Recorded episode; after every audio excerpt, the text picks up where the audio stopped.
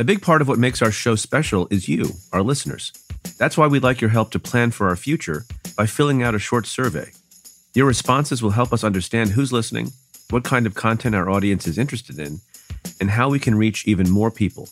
Go to cafe.com slash survey. That's cafe.com slash survey. From Cafe and the Vox Media Podcast Network, welcome to Stay Tuned. I'm Preet Bharara. If the city doesn't work the way we all dream it can, it'll probably be because it doesn't have soul or it won't be diverse. You know, it'll be some homogeneous group and then it just never really turns into something that uh, we're really super proud of.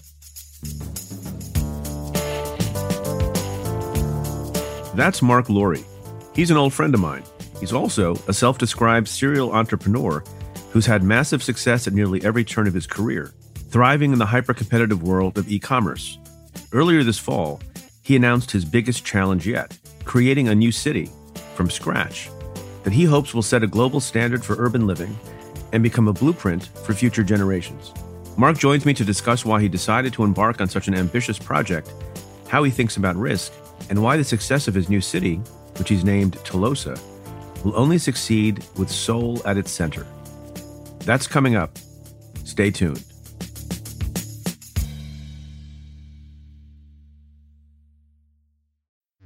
Support for this podcast comes from Planned Parenthood.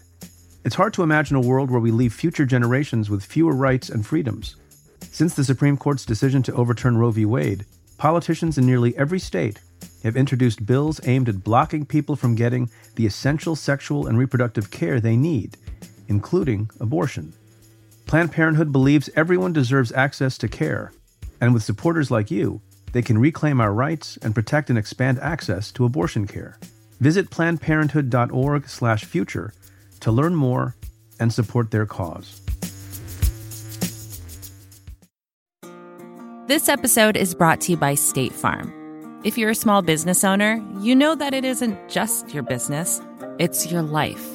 And whatever your business might be, you want someone who understands. That's why you might want to check out State Farm's small business insurance. Why? Because State Farm agents are small business owners too living and working in your community. That means they know what it takes to help you personalize your policies for your small business needs. Like a good neighbor, State Farm is there. Talk to your local agent today. Now let's get to your questions. This question comes in a tweet from Greg Burgess, who asks, How long does it take to go to a grand jury and make a decision for a case like Steve Bannon's? And of course, that's something we've been talking about for many weeks now. Steve Bannon, who was pardoned by President Trump, former President Trump, for his role in a fraud in connection with building a wall on the southern border, is now in the crosshairs again, in my view, very legitimately, because he has openly defied a subpoena from the January 6th panel of the Congress. The committee itself, that panel itself, voted unanimously to make a referral for criminal contempt of Congress of Steve Bannon to the Justice Department. And then the House as a whole voted to refer him to the Justice Department as well. That was on October 21st, 13 days ago. You might have heard Joyce Vance and I discuss how quickly that could happen. My view is it could be any day. It's not a complicated case. It doesn't involve wire transfers. It doesn't involve international information. It doesn't involve a whole host of communications. It's a simple matter of the Justice Department, notably the DC U.S. Attorney and Merrick Garland, presumably will be heavily involved, to figure out whether or not it's fair and just to prosecute Steve Bannon for a misdemeanor violation because he defied the subpoena without having any basis for doing so. I don't think it requires other witnesses. It doesn't require going through any massive kinds of documentary information. I think it's a simple call. They're probably deliberating over it internally. There are very few precedents for this, but there was one back in the early 80s, and it took about nine days from the time that the House of Representatives voted for a referral for criminal contempt of Congress to the time when the U.S. Attorney made the charge. So I think it'll be soon. This question comes in an email from Ellis, who asks What are your thoughts on the recent John Eastman revelations? John Eastman, of course, is a figure who's come into sharp relief over the last number of days and weeks as an outside lawyer for then President Donald Trump, who was actively involved in the business of the January 6th insurrection. Most famously, a few weeks ago, it was reported and we saw a copy of, a memo he wrote that outlined the, the steps that Mike Pence, then the vice president, could take to basically turn the election to Donald Trump. But it's not only the case that he wrote that memo, which he, by the way, since then has alternately distanced himself from and also embraced, which is a weird mix of reaction for him. But it's also come to light that on the actual day of the insurrection, after violence had occurred, after the Capitol had been invaded, he had an exchange with an attorney for Mike Pence. And it's pretty shocking. While Mike Pence, the sitting vice president, was actually being hidden and protected from a mob during the January 6th insurrection, there's an exchange back and forth between John Eastman and Greg Jacob, a Pence aide, in which Jacob describes the siege that's happening at the Capitol at that moment. How does John Eastman respond? Like this quote, the siege, which he puts in quotes, the siege is because you, capital Y O U, you and your boss, meaning Mike Pence, did not do what was necessary to allow this to be aired in a public way so that the American people can see for themselves what happened, end quote. And then encourages him, even after the insurrection is underway, to turn the election to Donald Trump. so, what do I think? There's been talk that the January 6th panel will subpoena John Eastman. I think that's an actual certainty. His testimony, I think, is vital to figuring out the advice he gave to Donald Trump, the advice that came back from Donald Trump, what instructions he gave, what directions he gave, what was the mental state of the former president of the United States, and how close we came to actually having an election overturned. It's crucial to our understanding of who should be held accountable. It's crucial to our understanding of what happened that day. And also, as will be important in these debates in court, crucial to understanding what laws need to be changed or what laws need to be passed. Will Johnny Eastman come and testify? I don't know. Maybe he will find himself in the same position as Steve Bannon. Now, usually I answer questions during this portion of the show from regular people. But this week I got a question from someone you may know. It's my friend and frequent Stay Tuned guest, Ian Bremmer. He's been on Stay Tuned so much that I sometimes refer to him as my Regis Philbin. That's a reference to how many times Regis Philbin was on David Letterman's show. And Ian Bremmer, true to form, asks a very, very important substantive question uh, that really goes to the heart of our democracy. And it's this What's your new favorite Massachusetts origin prohibition era cocktail? Ian Bremmer, though he's not a lawyer, understands the principle never ask a question that you don't know the answer to. The reason he's asking the question is a couple of weeks ago, uh, Ian and I went out for a drink at a nice place off of Madison Square Park in Manhattan. And he laughed at the boring drink choice that I made and suggested I try what he had. And I liked it very much. So if you're looking for a new cocktail, take it from Ian Bremmer. What you want to try is something called a Ward 8, which, according to liquor.com, is a turn of the 20th century concoction, one of Boston's major contributions to craft cocktails. It was created at the Locke-Ober Cafe in Boston's 8th Ward. The ingredients, in case you're curious two ounces rye whiskey, half ounce lemon juice, half ounce orange juice, two teaspoons of grenadine, and garnish with two or three speared cherries. Of course, I kept forgetting the name of the cocktail and kept referring to it as District 9 instead of Ward 8. District 9, of course, is not a cocktail, it's a 2009 sci fi film. Thank you, Ian Bremmer, for asking such an important question.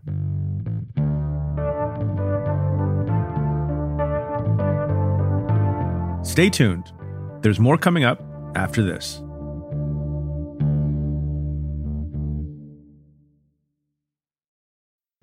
Support for Stay Tuned comes from Mint Mobile. The secret to Mint Mobile's premium but affordable wireless plans is that they sell them totally online. Mint Mobile was one of the first to cut out the costs of retail, and they then pass those savings on to you. By switching to Mint Mobile, you could say goodbye to an overpriced monthly plan or unexpected fees.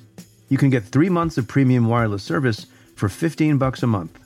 That includes unlimited talk and text, plus high-speed 5G data. Signing up is super easy and painless and you don't even need a new device when you do. To get this new customer offer and your new 3-month unlimited wireless plan for just 15 bucks a month, you can go to mintmobile.com/preet. That's mintmobile.com/preet. You can cut your wireless bill to 15 bucks a month at mintmobile.com/preet. $45 upfront payment required, equivalent to $15 a month. New customers on first 3-month plan only. Speed slower above 40 gigabytes on unlimited plan. Additional taxes, fees, and restrictions apply. See Mint Mobile for details. Support for Stay Tuned comes from Squarespace. In this day and age, if you're starting a new project, one of the first things on your to do list is creating a website. That might seem a bit scary at first, especially if you've never done it before. But there are tools out there that make it easy for anyone to create their own site, like Squarespace. Squarespace is an all in one platform that you can use to build a website and help people find your ventures. Creating a website with Squarespace is straightforward and painless, even if it's your first time making one. Whether you want to sell your products or a service, or need a place to host your blog or portfolio, Squarespace can help you get your name out there and makes it easy to find on the web. They have plenty of tools to help make your first website look pretty great too, all while customizing it to fit your particular needs. Because your site is your own, and it shouldn't be fit into a one size fits all box. Get the functionality and the unique look that you need. Head to squarespace.com/tuned to save 10% off your first purchase of a website or domain using code TUNED.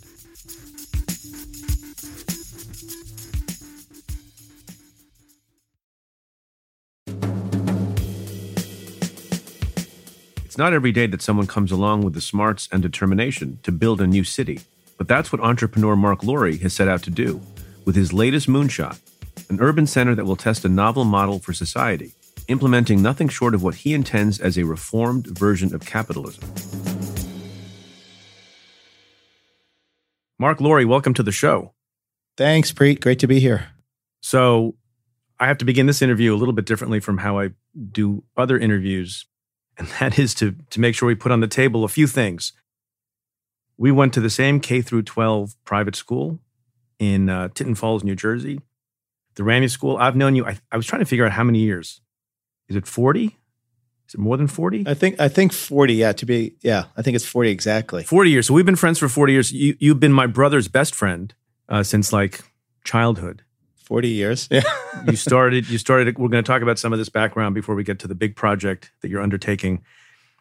But you and my brother started a number of businesses together, including diapers.com. Uh, you have been an investor in Cafe. So we have a lot of entanglements. We've been friends for a long time and I've uh, I've watched your growth and success with with a lot of pride, my friend. So it's it's a pleasure to have you on. I have as well, Preet. Did you um? We went to this weird high school, which is which is very very good. So no offense to the people who are going there now, but it was a little bit of a throwback. You didn't love high school, did you? I did not. No, I, I didn't love school, to be honest. Why is that?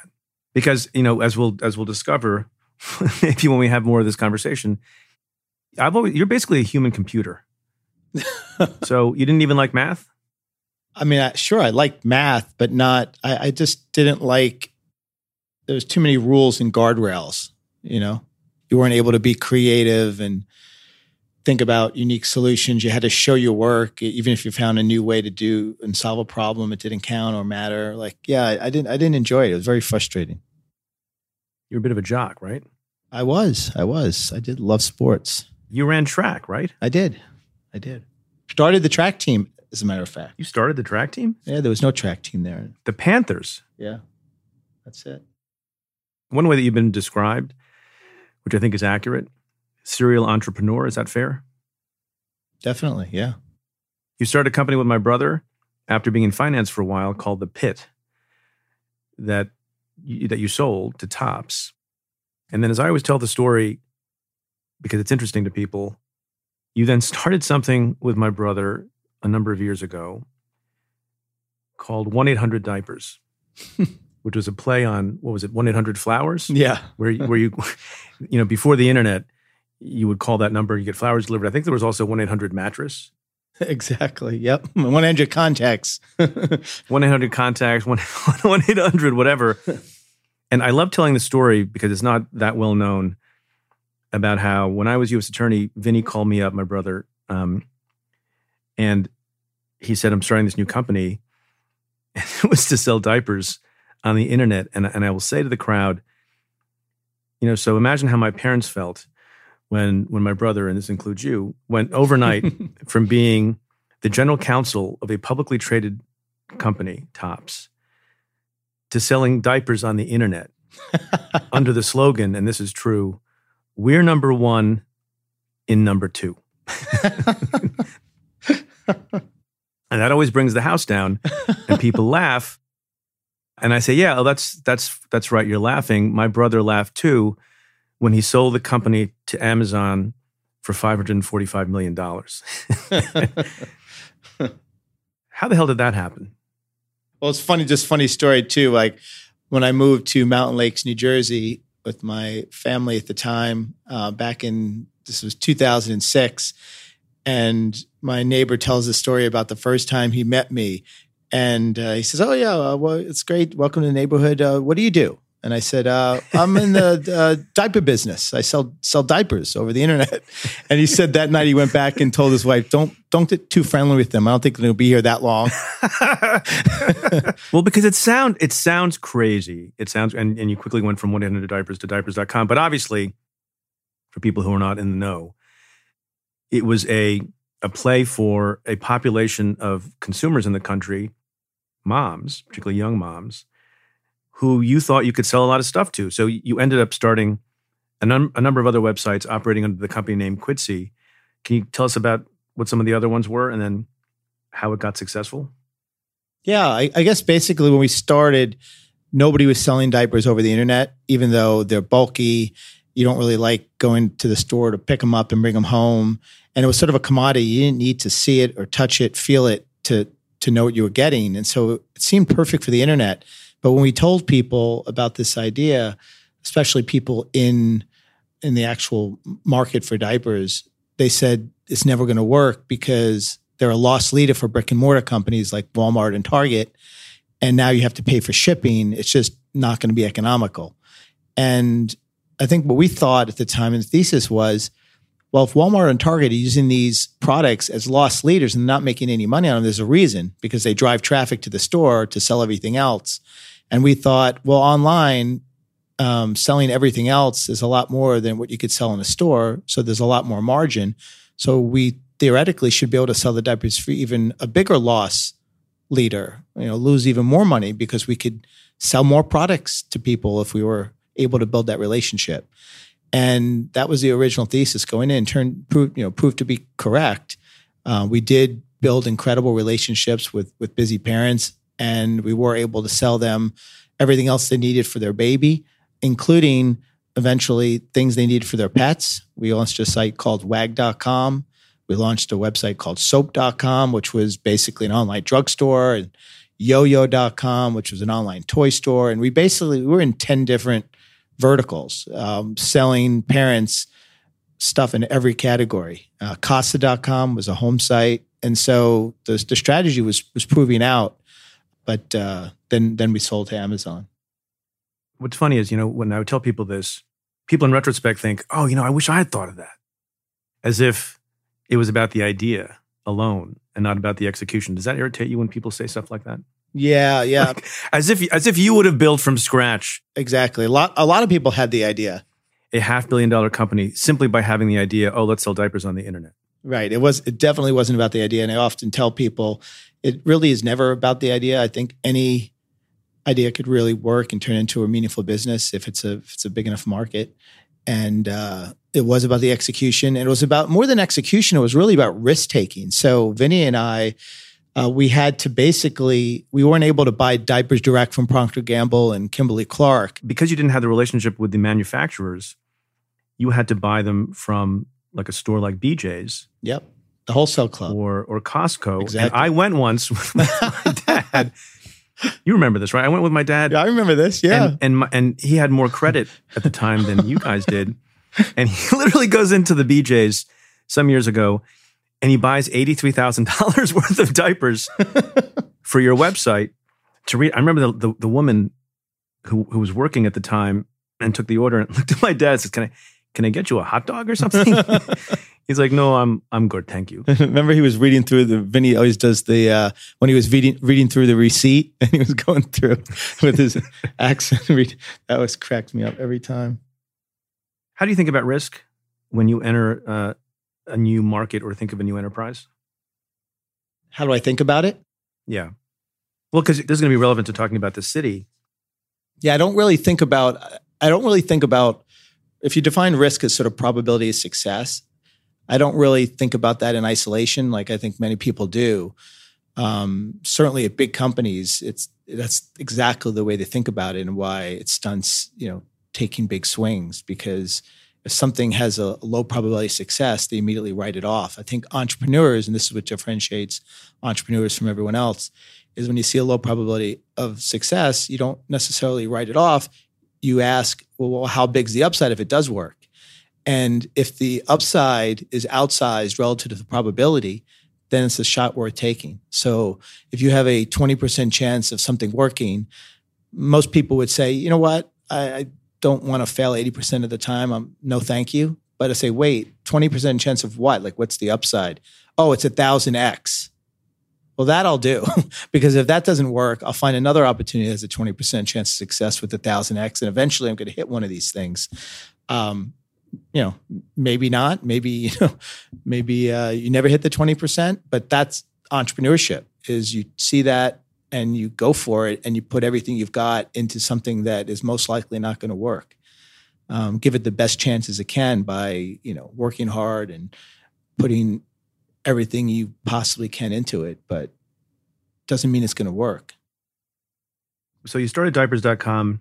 That was a success. You were bought by Amazon. You worked there for a while. Then you left. Then you started another, even more improbable thing a direct competitive website to Amazon called Jet.com, which was also very successful, which you sold to Walmart for $3.3 billion. At the beginning of either of those enterprises, what did you think the likelihood of success was? Was it 20%? Lower? Higher? I think, I mean, you, when you're an entrepreneur, you don't think about it not working. You go all in and you have to like operate under the assumption it's going to work. But if you looked at the objective probability of it working and just were an odds maker, I think you'd probably have to say diapers was 20% and Jet was probably not much more either. Um, maybe you could say access to capital at Jet. We had more access to capital. So maybe it was 30 or. So the likelihood was higher. Now, now, when you have a track record of success, does it not become easier for, for people to believe in you and for you to believe in yourself? I think it does. I, I talk about this framework that I operate by as an entrepreneur called VCP, Vision, capital people.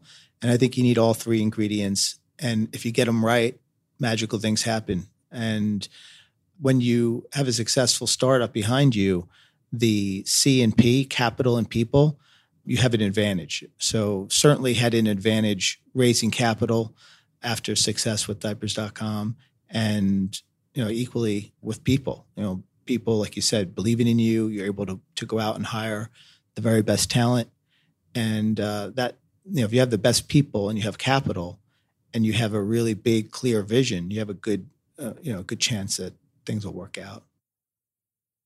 Can we talk about one more improbable thing? It's one of my favorite stories before we talk about your city project. And i think people find this hard to believe. You at one point qualified for the national bobsled team how the hell did that happen? you're, you're, you're working in the World Trade Center some years ago yep. before you started becoming a serial entrepreneur. My memory is, because I remember hearing about it at the time, you're in your business suit, you're walking out to get lunch or something, and what do you see?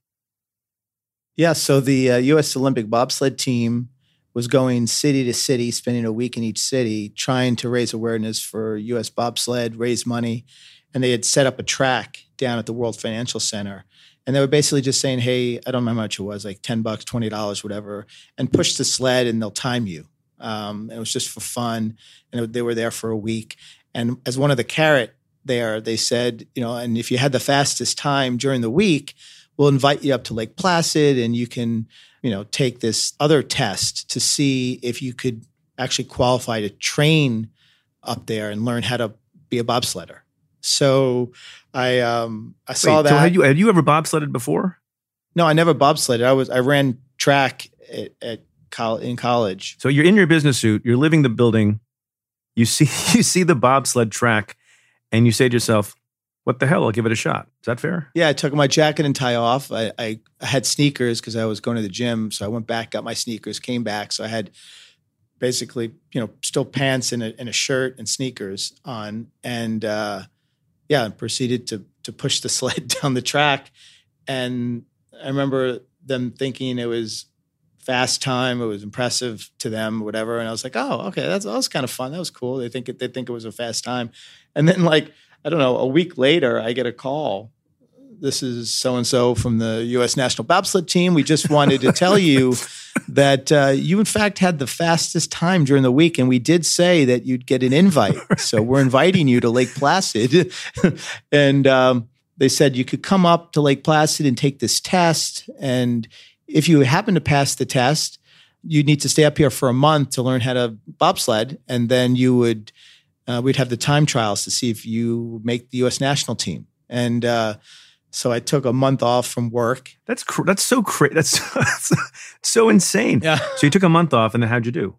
Yeah, so I went up there, and then they had this test. It was like speed, jumping, strength, all these tests, and you had to score over 700 points to stay there for the month. And uh, I don't know, maybe like 30 people passed, and I was one of them. And so I stood up there for a month, lived up there in Lake Placid, and basically trained every day. And then at the end of the month, there was the time trials, and you had to finish in the top 13 to make the U.S. national team. And uh, you know, I, I was like 30th or something, like in the you know, I was towards the bottom on, on sort of the the testing metrics. So I just assumed I wasn't going to be in the top 13, but I gave it a shot and finished 13th. And so now they said, all right, well, welcome to the U.S. national bobsled team. And we're going to be traveling around the world and we're going to Germany and we're going here and there. And two years is the Olympics. And I was like, I remember at the time, it's like my, my best friend from high school, Jessica, would say, Have you heard the latest with Marc? Like, okay, so then finish the story because we got to get to your city. Yeah, no. So, and then, so was, that's it. I, I had to make a decision. Did I want to travel over the world for two years before the Olympics? or and quit my job or I was, you know, a couple years into my career and I decided I wasn't going to quit for 2 years to do it and I stuck with banking and that was the whole story. It was Wait a minute. So so that's just it just continues to get it's just crazier and crazier. You on a lark, you take off your tie and jacket that leads you down a path where you actually qualify for the national bobsled team. You have a shot at being in the Olympics, representing the United States of America in the Olympics. And having done all that, you're like, nah, I'm going to stick with banking and it seems silly now, but uh, no regrets. so, you and I have spent uh, a lot of time over the last four and a half, five years talking about this idea you have that some people think is terrific, some people think is outlandish. You yourself have said you don't know what the likelihood of success is. We have a baseline of 20% that you think makes something worthwhile to try if it's you know bold and aggressive and potentially world changing so let's talk about this city that you have imagined, uh, Telosa. My first question is given the resources and means that you have, how much you care about society and you know urban life, why not put that why not put those resources to bear on actual cities? You live on in Manhattan, in uh, New York City, the best city in the world, in my mind, and I think you enjoy it why not advocate for improvements and reforms in existing cities rather than undertake something so massive and difficult by creating a new city? What's going on there?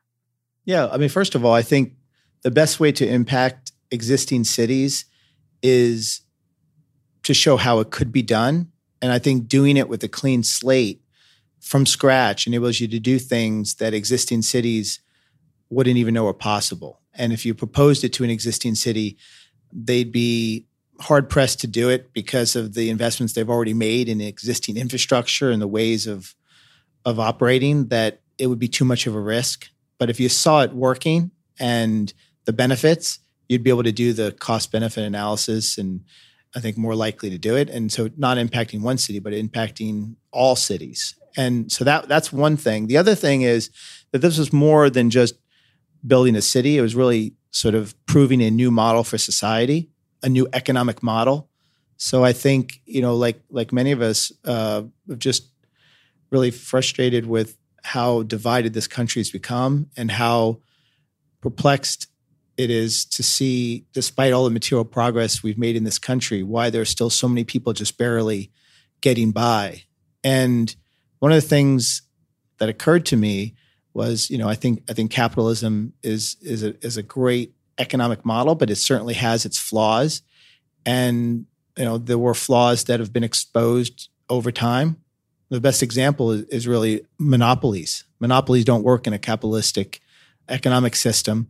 And it wasn't until antitrust laws that really the workers protected from that. And if you go back in time when there weren't antitrust laws, workers were and rights were were abused. And that needed that hole needed to be plugged. I think after doing research and reading about you know the current system and, and, why it's still flawed, I came across this book called Progress and Poverty by an economist called Henry George back in the late 19th century, who proved through economic theory, and I, I you know believe it, that the real problem is that land ownership is essentially a monopoly that's not uh, regulated in any in any way. So there's a finite amount of land, and if you own a piece of land, you basically have a, a so micro monopoly and can and can charge and profit in a way that will always make it the case that there's a class of people barely willing to to work. And he proves it in economic theory, and I, we don't have time to get into it, but uh, but I definitely bought into it, and then got me thinking down this path of well, what if things were different? What if the land wasn't just you know given to people that put a stake in the ground and said this is the, yeah this is my 160 acres, and that land was was then never to be claimed again by anyone else because there's a finite amount of it. I said, what if you started from scratch and you took land that was worthless and you had the land bought by rather than give it away to individuals was, was given to or bought by a community foundation whose sole mission was to help create and build a city over that land so that the land would appreciate to such an extent that the land would be very valuable and the uh, foundation would sell the land and create an endowment. And that endowment would be used to provide advanced social services like healthcare education um, jobs training affordable housing. To such a degree that you wouldn't need a tax base in your theory or to supplement the tax base? To supplement the tax base. You wouldn't certainly need to increase taxes to have the most amazing social services so you'd have you know uh, equal opportunity education, healthcare, housing, job training, like without having to increase taxes. So it's it's sort of the best of both worlds. Is that kind of like an urban sovereign wealth fund? It basically is. It basically is. And the wealth is created through the rapid appreciation of land that happens when communities are formed and tax dollars are invested in infrastructure. So it, it stands to reason that the the people that created the communities that whose the, their tax dollars are invested in bridges and roads and tunnels and things that all the the appreciation of the land caused by that should come back to the the citizens that that made it so and it's it's uh it's not socialism or, or anything like that the land is bought fair and square by community foundation when it's worthless and then when it's worth something the foundation sells it off. So there, there's nothing, it's not a government owned sort of thing. Uh, it literally is like you can imagine on a small scale, a group of people agreeing that uh, we're going to create, you know, value in the land that we uh, create a community around, and when we create that value, we'll all share in it. And that that's essentially uh, what what would happen if a community foundation bought desert uh, land in a desert and helped bring a city of 5 million people there. Is there is there a catch 22 there in the sense that because it's you and if people thought well there's going to be a lot of value in this in this land going forward because we believe in the enterprise so we think it's a lot more than 20% would would the sellers of the land because you have to buy land from someone so let's say you found a patch of land in, in Nevada is there a concern on your hand, on your part as as a pragmatic and practical matter that a seller of that land would raise the price higher up because they think you'll succeed and there'll be a lot of value later? I think that is definitely a concern. there is a lot. So you want to downplay the prospects for success a little bit for the initial land purchase, or downplay who's buying the land. Like you know, I think Disney did that successfully at the time. I think people did that all the time. Will buy buy land, you know, buy up land and without disclosing the buyer, so that yeah, it doesn't increase the value before the land's acquired. So, so that's one practical thing. You know, are, are people surprised because this is uh, this idea has been germinating for a long time with you. We've been talking about it for five years, just just um, informally. The idea was on the cover of Bloomberg Business Week magazine a few weeks ago. Are people surprised when they learn that the idea was born in your head to address income inequality? Is that weird to people? Um, I don't know. It depends on who it is. Everyone has a different opinion. I think but I, I've really yet to run into anyone that has that's objecting to the to the idea that we'd be able to offer these incredible benefits to the to the citizens without increasing taxes. I think I think the previous thinking is if you want to have uh, the world's best social services, you need to pay for it somehow, and that is going to be from from increasing taxes, and that's where there's a divide. I think if we find a solution where we could not have to increase taxes at all and have these amazing social services, I think most people are bought into it. The other thing that is a real focus here is to, unlike many other cities being built, they feel more like real estate projects where uh, people aren't at the center or they're, you know, technology sort of uh, showcases, you know, like Google tried to do um, or is, is happening you know, outside of this country. But the idea that if we focus on people, put people at the center, and start with this set of values, like we have three values open, fair, and inclusive. We want to be the most open, the most fair, the most inclusive city in the world. And that's what that's what drives us. And the mission is to create a more equitable and sustainable future. So yeah, we want it to be more equitable through this, you know, idea that that I just said, but also want it to be the most sustainable city in the world. And there are a lot of things that we've learned over time that we could apply now that could make cities more sustainable. The city will be 100% renewable energy, for example. So, so, so all the all these things sound great, but one of the the threads of conversation you and I have had, and I know you care about, is when you plan a city, it can become antiseptic, and you worry that it becomes, you know, a city of monorails that have a lot of gadgets and high tech, but it doesn't have soul. Yeah. The charm or grit. And I'm to, you, you said it, I'm going to quote from you. You have said about this project, quote, how does a city have a soul? It's not about buildings and roads. It's about the values and the city standing for something. We don't know what that is yet, but we want to find out, end quote. If you, billionaire Marc Lore, and other folks plan it and think about every detail of the city center as an initial matter, and think about all the sustainable things you're going to do housing, transportation, museums, schools, and everything else. And we'll get to some of those. How do you build a city that has vibrancy and a soul if it's pre planned? Yeah, I think it has to be. I mean, we think about this a lot. And if the city doesn't work the way we all dream it can, it'll probably be because it doesn't have soul. And so that's obviously a, a, really important, or or it won't be diverse. You know, it'll be some homogeneous group that you know goes out there first, and and then it just never really turns into something that uh, we're really super proud of. So I think on the seeding of the city, and this is controversial in its own right. You know, trying to get the first fifty thousand people that move there to be as diverse a group as possible across race, religion, profession, income level to give it the best chance of organically growing from that point forward. You got to get that right because yeah. it, so how do you prevent it from being you know very homogeneous i know this first 50000 people unfortunately the only way the solution we could come up with and somebody has a better solution we're open to it would be to sort of do it and create it like a university class where you'd literally have applications and you'd you'd build a, a class of citizens that represent the first 50000 and try to do it in the most diverse way possible to give it the best possible chance of organically growing. Because it wouldn't be after the first 50,000, you can't continue to, it's not a private city, it's an open public city. So you'll have one shot to sort of do this. And I think it's important we get the right people in the room helping to ensure that that first 50,000 is diverse and also the, the type of people that are encouraging organic growth from there.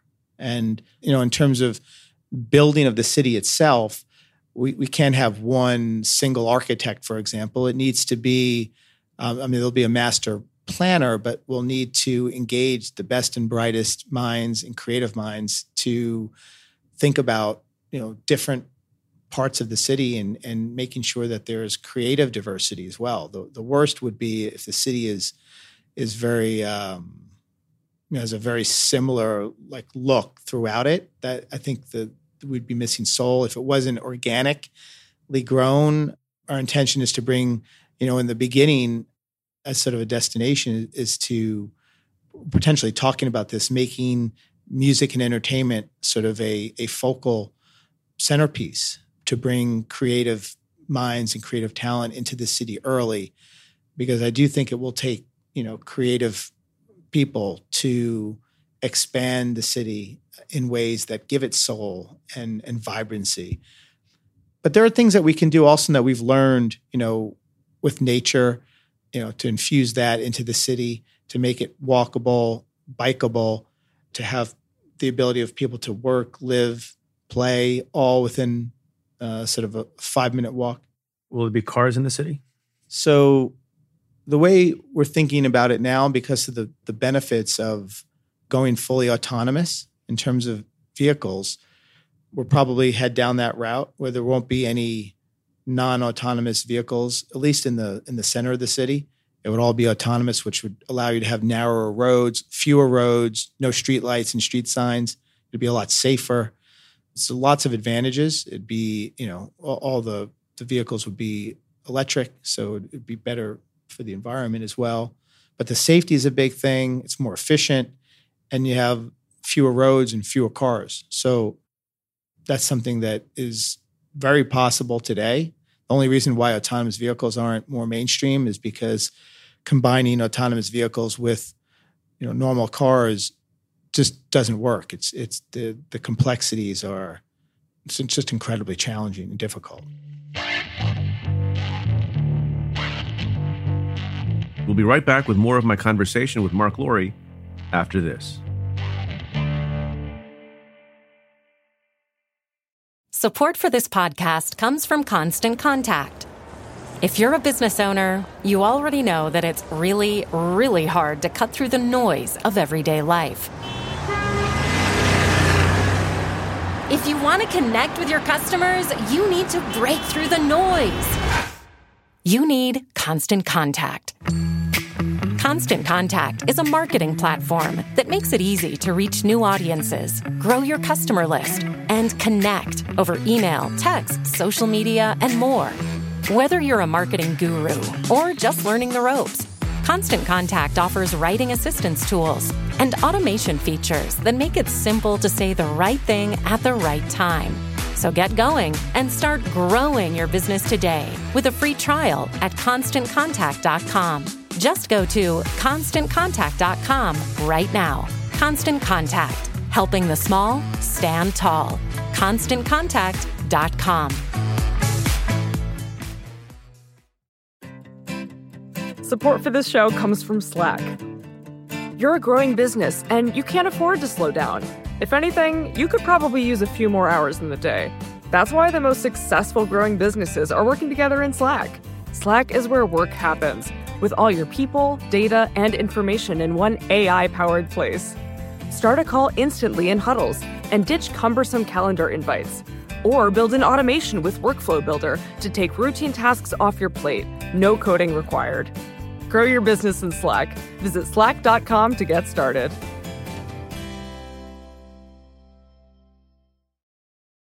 Can we talk about the name for a second? Sure. Which I should have done at the beginning.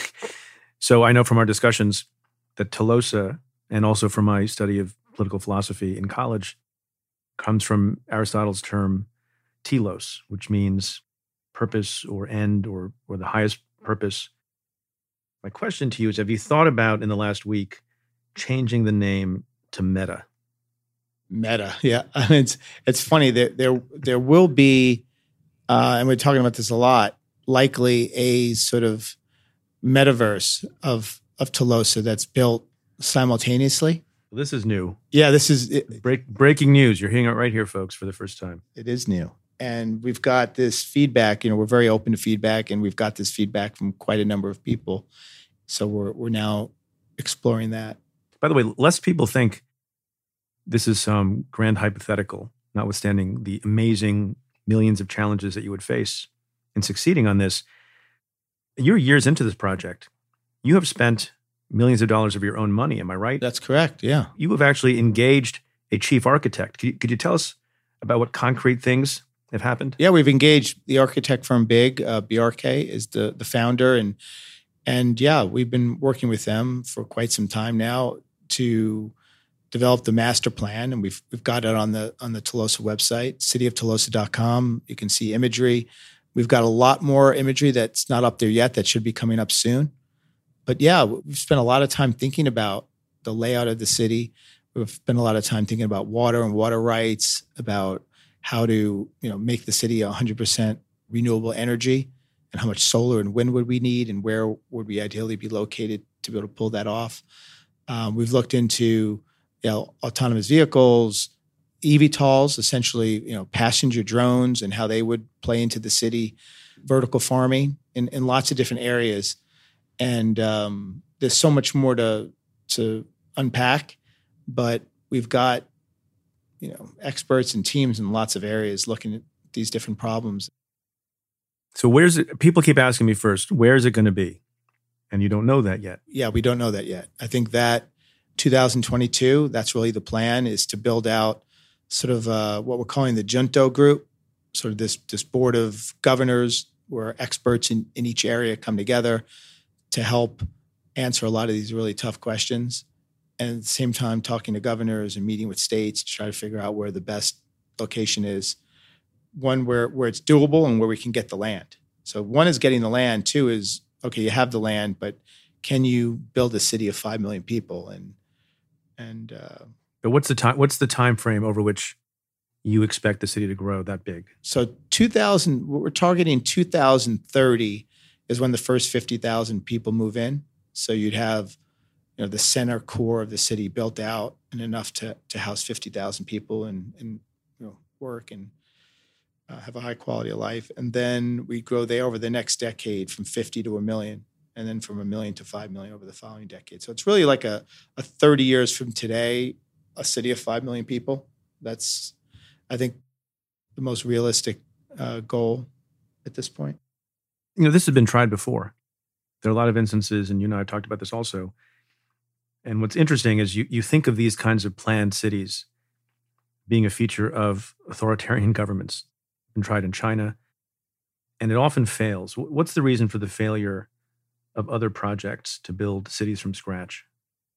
I don't think, from our research and what we've looked at, they're really starting with people at the center and focused on how to offer people a higher quality of life, you know, education, jobs, and you know, a place where you, you feel like you'd want to raise a family. Like I, I think a lot of those cities that are pre-planned and built, there's definitely lacking a soul. There's not as much. Uh, it's not the kind of place that you'd be excited to raise a family. There's just a lot of you know, skyscraper type buildings, a lot of technology, a lot of cement. The way we're designing this is it's going to feel great. Like it's going to have a really good feeling when you come to Telosa. The amount of, of nature and how nature's infused in, in everything, and there won't be skyscrapers. The, the buildings will be, with few exceptions, will be, will be capped. The will be a major focus on on culture, arts, entertainment, restaurants, things, all the things that make, you know, things that you love about the city you live in. And we're going to put a major focus on that early. And then, and then the other thing is, is a lot of times there's a chicken and egg thing with with people not wanting to go there because other people aren't there, and the people that do go there are certain kind of people that doesn't resonate. So I do think this. yeah, that was my worry. Like it's going to be a self-screened group of a certain kind, which can work against diversity. No, and this is why basically nobody moves in until the 50,000 people have been selected. The, the people who are applying selected. Okay, here's the 50,000 people. Now these 50,000 people, just like you know, opening you know day at university, 50,000 people move in over the course of a six week period. So nobody's there, and then six weeks later, 50,000 people are there, and people will move in in waves on day one, uh, how are people going to work? Yeah, or I guess maybe now everyone can work on Zoom. yeah, no, but there, that's a that's another whole part of the thinking. A lot of the the original people will be entrepreneurs that aspire to build tech companies that could be located anywhere, and that sounds very very white and male. Well, it doesn't have to be. No, I mean it wouldn't be. If, if the first fifty thousand people are going to be diverse across race, religion, income level There'll be doctors, there'll be teachers, there'll be lawyers, there'll be uh, construction workers, there'll be people running and operating restaurants, small business, city workers. Like it'll be a, you know, day one, the 50,000 people will have to have jobs across every sector that uh, matters in a city. So, and do we know 50,000, by the way, is the right number? Could it be 30,000? Could it be 100,000? We sort of think back in the envelope 50s right but whatever it takes to basically have that diversity out of the gate and to cover all the professions that are needed to manage and run a fully functioning vibrant city even if it's small. I mean is this the biggest issue that people raise how you seed the city in the first place? Because it's going to be human be- it's not going to be done by algorithm presumably right? Yeah human beings right. Human beings and human beings have biases yep. you know explicit and implicit It'll have to be the diver- the diversity of the team that actually does the selection is probably more important than even the people that are selected. So we're engaging with some of the best, you know, diversity inclusion minds in the world to help us think through this problem about who should you know, be the team of people that actually go through the selection process to try and make sure it is fair and inclusive. Um, again, our values are, are fair, open, and inclusive. And we, we need to live those values in a way that no other city in the world does or ever has lived. Can we talk about education? Because that's a very important part of, of any community. How's education going to be financed? Well, again, it would be, you know, not not property taxes. No, it would, it would be property taxes that would fund education up to the point that it is funded today. But then we would take. Can, the, can, I can I push back on that? Yeah you know, I think I think a lot. I've always been of the view it's a very odd thing to fund public education through property taxes because some people own land, some people don't own land. This is the problem that's at the base of your your strategy here. And it works certain kinds of unfairnesses. Oh, totally agree. Sorry, sorry, Preet. Let me just let me just explain because I, I wasn't clear. When I said property taxes, I didn't mean, and I agree with you 100%, it wouldn't mean local property taxes fund local schools. So if you're in Mountain Lakes, New Jersey, the, the property taxes of the Mountain Lakes homeowners fund the Mountain Lakes school system. That does not that is not fair at all. Even people who don't live in in houses and and even if you don't have children, so it works in both directions. Yes. Based on your ownership of land, you pay or don't pay for local education. So how would Telosa be different? So these are things that still need to be worked through. That at the highest level, though, the taxes that you currently pay, like collectively, the, if you live in any city, you, you pay taxes. Those taxes offer public education system. That system we know is lacking. It's flawed in in in many respects because there's not enough financing to to bring in the very best teachers. So in Telosa, because we would have this endowment that would would have at the end of the day fifty billion dollars a year to spend, a big chunk of that fifty billion would go into education. That would supplement the education system as we know it today to be able to you know have much better teachers and much better facilities. Like it, w- it would be a much better education system and everyone in Telosa would have equal access to that system. It wouldn't be different in different parts. Wealthier parts of Telosa or less wealthy parts wouldn't have a different education system. Well, would you would you ban private schools? What if somebody? So what if among the fifty thousand, an entrepreneur there said, "I want to start a private school"? That's okay, right? I think it's a great question. I think you know, I mean, just thinking about it now, that's that, that's a great question to like put out to the to the group or the Junto group to talk through. I don't see any reason why you, you we're trying to be open and, and, and fair. So if somebody had an idea to to do and wanted to create a private school because they felt that the public system was lacking. I mean, this public system we think would be incredible given the amount of resources, but certainly if somebody wanted to build a school, I don't see any reason why. But I'm saying that without having discussed that with the the broader diverse team. I think with all these questions, Preet, it takes many discussions to to make sure that you're not making a decision in one way that has unintentional consequences in, in another way. So, but that that would be my my knee jerk reaction would be sure. It's really hard every time. Every time I think about, yeah, every time we talk about this, I I get, uh, you know, my mind spins at how complicated all this is. Would would this city have a mayor like most cities? Yep, it would be run just like any any other city. Um, if you think about it, it, it's it's just like if New York City tomorrow, a community endowment foundation popped up that had $50 billion a year to spend to improve the lives of the citizens that live there. Then that foundation would sort of work with the government and say, hey, I've, I've got 50 billion to donate this year. Um, we'd like to donate and, and make the education system better. We'd like to improve the hospitals. We'd like to, you know, make housing more affordable. Wait, where, where does the 50 billion come from again? The appreciation of the land, the way we've calculated it, would be worth about a trillion dollars when sold. And so if you sell the land for a trillion dollars, you create a trillion dollar endowment, Telosa endowment fund. And that fund would then be invested in a diversified asset portfolio that generates 5% a year, which is 50 billion. Similar to the way university endowment generates cash every year to, to put back into the university. But so when the economy crashes, because it happens from time to time. Does Telosa suffer disproportionately because of its reliance on investment? No, because the just like in a, like a university endowment or something, the expected returns, the way it was invested in and would be invested in a very diverse way, might be seven percent a year, but you'd only spend five percent. So you'd have like sort of a two percent cushion. That two percent kind of stays there and grows each year for a rainy day when the returns are negative 7% and you've got the 2% each year that you were over 5 that you saved up to cover. It's like balances out. That's that's basically the way you know any endowment works. Like university endowments would, would have the same issue.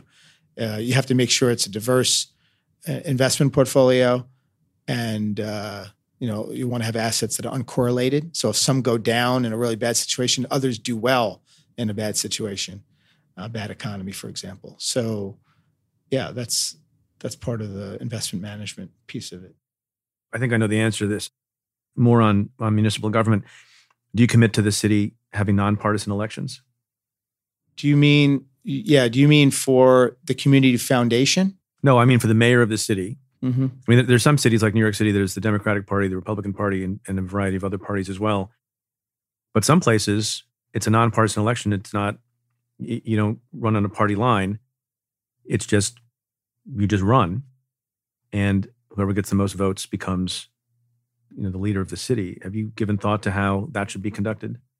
We haven't at all. I mean, that's that's an area that we haven't really talked about at all. I, I mean, I, am going to advocate for I'm going to advocate for nonpartisan elections and ranked choice voting. So when you when you meet when you meet with your committee to talk about those kinds of things, I think I think the partisan politics in urban areas where so much is about just competence and execution and cleaning the snow and getting the, the buses to operate and all of that should be non-ideological, nonpartisan. So I, I commend that thought to you. Yeah, it makes a lot of sense to me. What's what's the argument you're going to make to governors of states and state legislatures as to why they want to be helpful and facilitate the establishment of a new city in their state?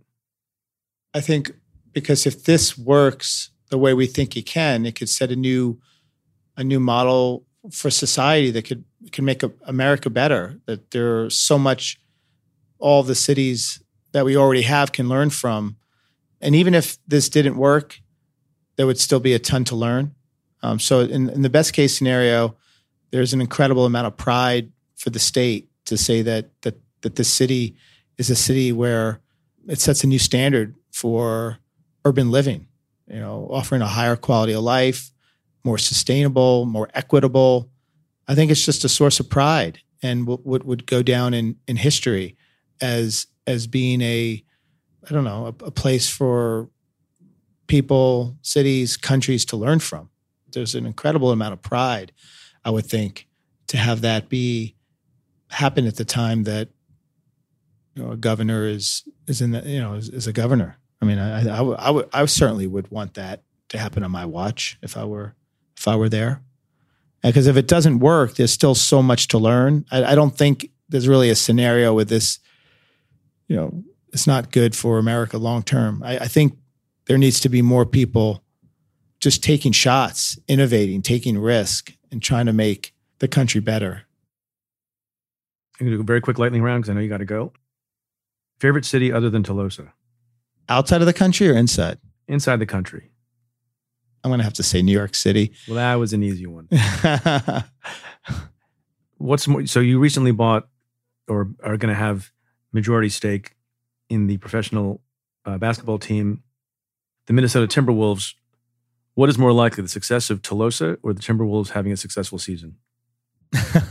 Timberwolves are looking good. It's, it's, it's a we have a really good young team. Are they? I'm excited about about the season in the future for sure. How many hours sleep you get? Because I don't understand how you do all these enterprises in 24 hours. I actually sleep pretty well. I, I just do a lot of thinking while I'm sleeping, so I'm, I'm multitasking. But while I, you're sleeping, I wake up with with ideas all the time. I get a good eight hours in every night. You do? It's important to get eight hours because it allows you to go nonstop for 16 hours every day. I think that's the, if you, you can, yeah, get five hours and then you're, you've got, I guess, an extra three hours, but you're just not nearly as effective. So I've always found like better to get, get a full eight hours and then just go nonstop for 16. I didn't know that about, I assumed you slept three hours a night. Marc Lore, my friend of 40 plus years, congratulations on all your success. I wish you well with this new project that is very challenging, and I hope to keep talking to you about it. Thanks again. Thanks, Preet.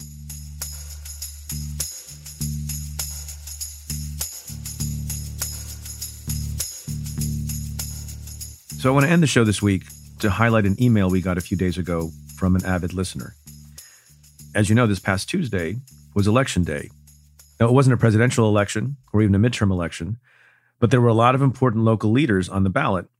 And I was glad to see so many people at the polls in my home state. I voted. I hope you voted too.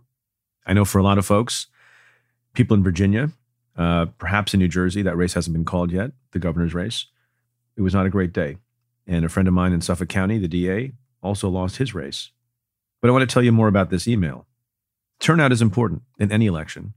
And it's hard for people when we don't have the day off. People have work and school and commitments. That's why Lisa K. Solomon, who wrote the email, an educator and designer in residence at Stanford University, wrote in to tell us about the hashtag All Vote No Play initiative. She wrote to us, quote, We don't get a lot of good news stories these days, so I wanted to share something very special that's quietly taking place across college campuses this election day called hashtag All Vote No Play Day. In some ways, All Vote No Play is a mixture of your recent episode with Ken Burns talking about his new Muhammad Ali documentary, your conversation with Bina Venkatraman, and trying to prevent the negative scenario that Dr. Fiona Hill was talking about in your most recent episode. Well, first of all, Lisa, you're clearly paying attention to the show. Thanks for tuning in every week. She wrote further, quote, All Vote No Play is the brainchild of former Stanford basketball player and coach Eric Reveno, who in 2020 socialized the idea that election day should be a day off from practice and play and a day on for civic engagement. Over 1,100 coaches signed a petition for 2020, and it was so popular that the NCAA created legislation to make it an annual mandate. End quote. That means that every year on election day, students will turn their focus to their communities and work towards becoming more engaged and passionate citizens. That's pretty freaking cool. Lisa told us about the coaches dedicated to engaging their students in civic education, and in many cases, the students inspired to take the lead. Like sophomore Ryan Belk, tight end for the Yale Bulldogs. He hosted Bulldog Ballot Breakfast, Lisa wrote, where his teammates will watch Citizen University CEO Eric Liu's brilliant TED Talk on the joy of voting and will hold a Votes Giving to talk about the personal side of voting. Ryan is also a survivor of the Marjory Stoneman Douglas school shooting and is trying to ignite and amplify the voices of the next generation. So it's incredible to see bipartisan initiatives like this gain momentum and attention in this country. Civic engagement is something I care very deeply about, and I hope you do too. And hopefully that's one of the reasons you listen to the show. Our democracy depends on it. So check out their mission and work at allvotenoplay.org. There you can find guides and resources for what they call civic drills. Whether you have 10 minutes or three hours to spend on civic education, you can make it count. And we'll host a votes giving to talk about the personal side of voting. So I want to thank Lisa K. Solomon for sharing this great initiative with us so that I could share it with all of you. And if you have any stories of inspiration that you'd like to share, I'd love to hear them. Send them to us at letters at cafe.com. That's letters at cafe.com.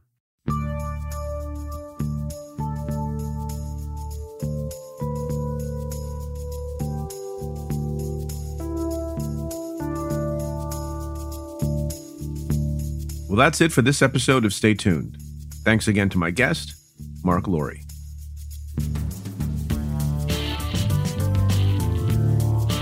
If you like what we do, rate and review the show on Apple Podcasts or wherever you listen. Every positive review helps new listeners find the show. Send me your questions about news, politics, and justice. Tweet them to me at Preet Bharara with the hashtag AskPreet. Or you can call and leave me a message at 669 247 7338.